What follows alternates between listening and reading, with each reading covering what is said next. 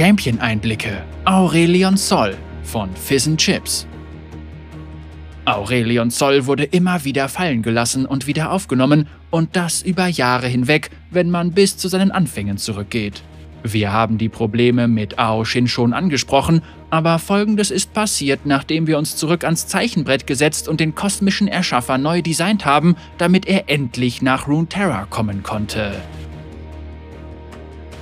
Trotz früherer Schwierigkeiten hat uns schon immer die Idee gefallen, einen coolen Drachen als Champion einzubauen, also mussten wir uns erstmal auf Thematik und Stil des Drachens einigen.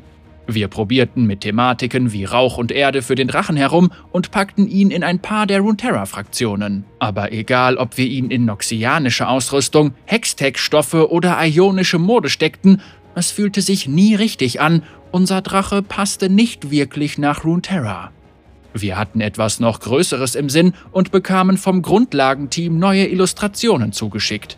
Das Grundlagenteam besteht aus Riot-Leuten, die zu dieser Zeit bereits im Begriff waren, Design und Hintergrundgeschichte des Tagons zu überarbeiten. Es machte sofort Klick. Statt unseren Drachen in eine der bereits bestehenden Fraktionen zu zwängen, konnten wir ihn aus dem Universum kommen lassen, das jenseits von Runeterra existiert. Der Tagon stellte bereits eine Art Brücke zwischen Runeterra und der himmlischen Welt dar, insbesondere in Hinsicht auf Leona und Diana, also ergab es Sinn, unseren Champion mit ihm in Verbindung zu bringen. Aber vor allem konnten wir ihn riesig machen, riesiger als alles andere, an dem wir bisher gearbeitet hatten. Und mal ehrlich, wenn es um einen Drachen geht, dann muss es schon episch sein. Drachenmechaniken Die Grundlagen waren also geschaffen. Nun überlegten wir uns, wie genau ein Drache aus dem All in eine Partie League of Legends passen würde. Würde er mit seinem Schwanz angreifen? Würde er fliegen können? Sollte er Flügel haben? Schuppen? Würde er Feuer speien können?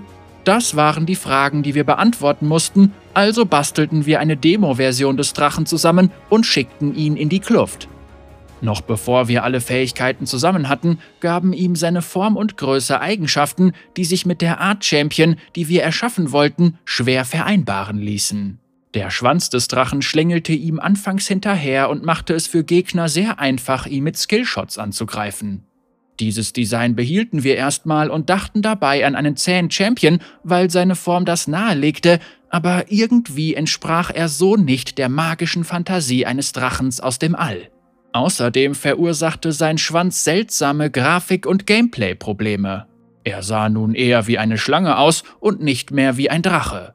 Darüber hinaus konnte er im Gebüschbereich der oberen Lane seinen Kopf in ein Gebüsch stecken, während sein Körper offen hervorstand und sein Schwanz bis ins nächste Gebüsch reichte.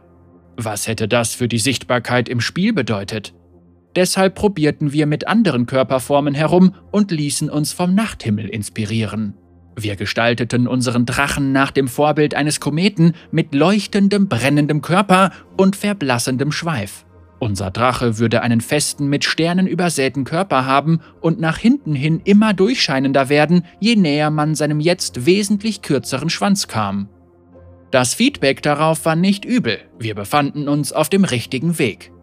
Als nächstes überlegten wir uns, wie unser Drache dann im Spiel aussehen soll. Wir waren uns bewusst, dass es weltweit viele verschiedene Interpretationen des Drachen gibt. In der westlichen Mythologie sind es riesige, fliegende, feuerspeiende Biester, in der östlichen eher schlangenartige Wasserwesen. Wir wollten versuchen, uns in einem Zwischenraum zu bewegen, ohne uns auf eine Seite zu schlagen. Zur gleichen Zeit fingen wir an, uns Gedanken um den Charakter des Drachen zu machen. Die Vorstellung von einem riesigen Drachen aus dem All war schön und gut, aber wer war er? Wie konnten wir dieses potenziell galaxiegroße kosmische Wesen in unsere Welt bringen, ohne dass es unrealistisch wirkte? Wie und warum interagiert er mit den Bewohnern Runeterras? Unser Drache, der Rockstar. Was war dieser gigantische Drache aus dem All genau? Wir fingen an, über das Weltall nachzudenken und was dieser Drache dort überhaupt machte. Nach ein paar verworfenen Ideen fingen wir an, ihn uns als himmlischen Erschaffer vorzustellen, jemanden, der auf seinen Reisen an den Grenzen des Raums im wahrsten Sinne des Wortes ganze Galaxien erschuf. Statt eines Rek'Sai-artigen Ungeheuers sollte er ein Künstler sein, Ein herrliches, magisches Geschöpf, das über Jahrtausende hinweg die Sternbilder am Nachthimmel erschaffen hatte. Die Idee passte gut mit seinem voranschreitenden Design zusammen, also machten wir damit weiter. Aber wir brauchten einen Funken, einen Moment, der uns aus den Socken haute. Sein Charakter sollte das gewisse Etwas haben. Also haben wir seiner Herrlichkeit auch etwas Prahlerisches mitgegeben. Irgendwie hatten wir dabei auch David Bowie im Kopf. Er hatte alles, was wir für unseren Drachen brauchten. Er war ein Künstler, verfügte über eine gewisse mühelose Fabelhaftigkeit und war schlichtweg großartig. Sein alter Ego Ziggy Stardust passte natürlich auch hervorragend. Wir dachten an einen selbstzufriedenen und überheblichen Drachen, aber, und das ist wichtig, einen, der damit auch durchkommt. Stell dir vor, irgendein Typ kommt auf dich zu, behauptet, der größte Musiker aller Zeiten zu sein, setzt sich ans Klavier und haut ein weltveränderndes Meisterwerk raus. Du würdest vermutlich mit den Schultern zucken und denken, ja, der hat's drauf. Oder? So sollte man auch von unserem Drachen denken, aber statt in die weißen Tasten zu hauen, sollte er ganze Galaxien erschaffen. Stell dir mal sein Ego vor. Er könnte der herablassendste und eingebildetste Lackaffe überhaupt sein, aber du würdest ihn trotzdem lieben, weil er einfach ganz schön was auf dem Kasten hat. Natürlich war auch sein Name sehr wichtig. Wir konnten die eindrucksvollste Figur unseres Universums nicht Steve oder Gary nennen, er brauchte einen viel spektakuläreren Namen. Wir experimentierten eine Weile mit Namen herum und kamen dann auf den Namen, den ihm die Tagonia gegeben hatten. Er klang nach einem Künstler, hatte etwas Pompöses an sich und war einfach eindrucksvoll. Aurelion Sol. Jetzt wussten wir also, wer er war, aber nun folgte die nächste Frage. Warum? Warum gab es ihn?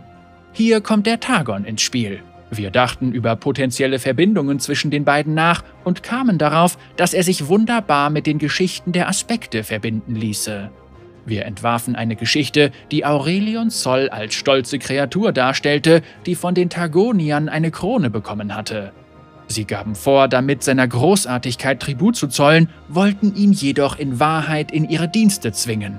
Er wurde im Prinzip Opfer seiner eigenen Überheblichkeit und führte die Befehle der Tagonier aus, bis er endlich einen Grund fand, nach Runeterra zu kommen, um sich selbst zu befreien. Wir wollen hier nicht seine ganze Geschichte erzählen, aber sie passt perfekt mit seinem Charakter zusammen. Der Sternenbieger In der Zwischenzeit experimentierte Luke mit Aurelion Zolls Fähigkeiten herum, um mit Certainly T einen Weg zu finden, ihn ins Gameplay einzufügen. Uns war klar, dass ein Drache mächtige magische Kräfte haben musste, aber er sollte kein Magier im Drachenkostüm, Wright Rex Formulierung, werden. Die Idee war, ihn einen einzigartigen Platz in den Reihen der Magier einnehmen zu lassen, also konzentrierten sie sich auf flüssige Bewegungen und die eleganten Schwünge seines Schwanzes. Das führte letztlich zu den kreisenden Sternen, die ständige Bewegung erfordern, um sein Ziel in perfekter Reichweite zu halten. Sterneneruption fügte noch einen spannenden Aspekt hinzu, weil es Aurelion Sols kontinuierliches Hin und Her in einen Sprint in Richtung Gefahr verwandelte. Bei legendärer Komet ließ sich Certainly T von der Idee leiten, dass sich Fliegen wie eine Belohnung anfühlen sollte. Also musste es erst verdient werden. Wir stellten fest, dass es sich extrem gut anfühlte, auf einer Startbahn Anlauf zu nehmen und dann abzuheben, während Aurelion Sols Gegnern dabei gleichzeitig die Möglichkeit bleibt, seinen Start zu unterbrechen. Fähigkeit für Fähigkeit entwickelten wir langsam Aurelion Zoll dahingehend, dass sein Fähigkeitenset seiner epischen Hintergrundgeschichte und seinem grandiosen Design entsprach. Die Fertigstellung des Erschaffers Wir begannen damit, Aurelion Zoll den letzten Schliff zu verpassen. Wir überarbeiteten sein visuelles Design und animierten ihn so, dass er weniger einem Wasserwesen glich. Dann retuschierten wir sein Gesicht, damit er weniger wie ein Monster wirkte und stattlicher aussah. Danach kam seine Krone, die wir auch in seinem Gameplay zum Einsatz kommen lassen konnten. Wir wussten, dass sein Schwanz viel kleiner als sein Kopf ausfallen würde, aber entschieden uns dafür, die Körperlichkeit seiner vorderen Hälfte zu benutzen, um die Macht der tagonischen Krone über ihn zu zeigen. Im Gegenzug bekam das Innere des Schwanzendes Sterne verpasst. Das betonte die immense Größe des Drachen und zeigte gleichzeitig, wo Spieler ihre Skillshots ansetzen mussten, wenn sie gegen ihn kämpften und wo nicht. Magie. Zuletzt suchten wir einen Synchronsprecher aus und begaben uns ins Tonstudio, um Aurelion Zolls Text aufzunehmen. Das Schreiben seiner Zitate war kein Problem. Aurelion Zoll hatte viel zu sagen, insbesondere anderen Champions gegenüber, aber irgendwie kamen sie nicht richtig rüber. Nach ein paar Aufnahmen schlugen wir einen etwas ungewöhnlicheren Weg ein. Wir wollten, dass der Synchronsprecher während des Einlesens mit Jazzhänden wackelte. Das funktionierte wunderbar und nach den Aufnahmen war unser herrliches Wesen endlich bereit, seinen Weg in die Kluft anzutreten.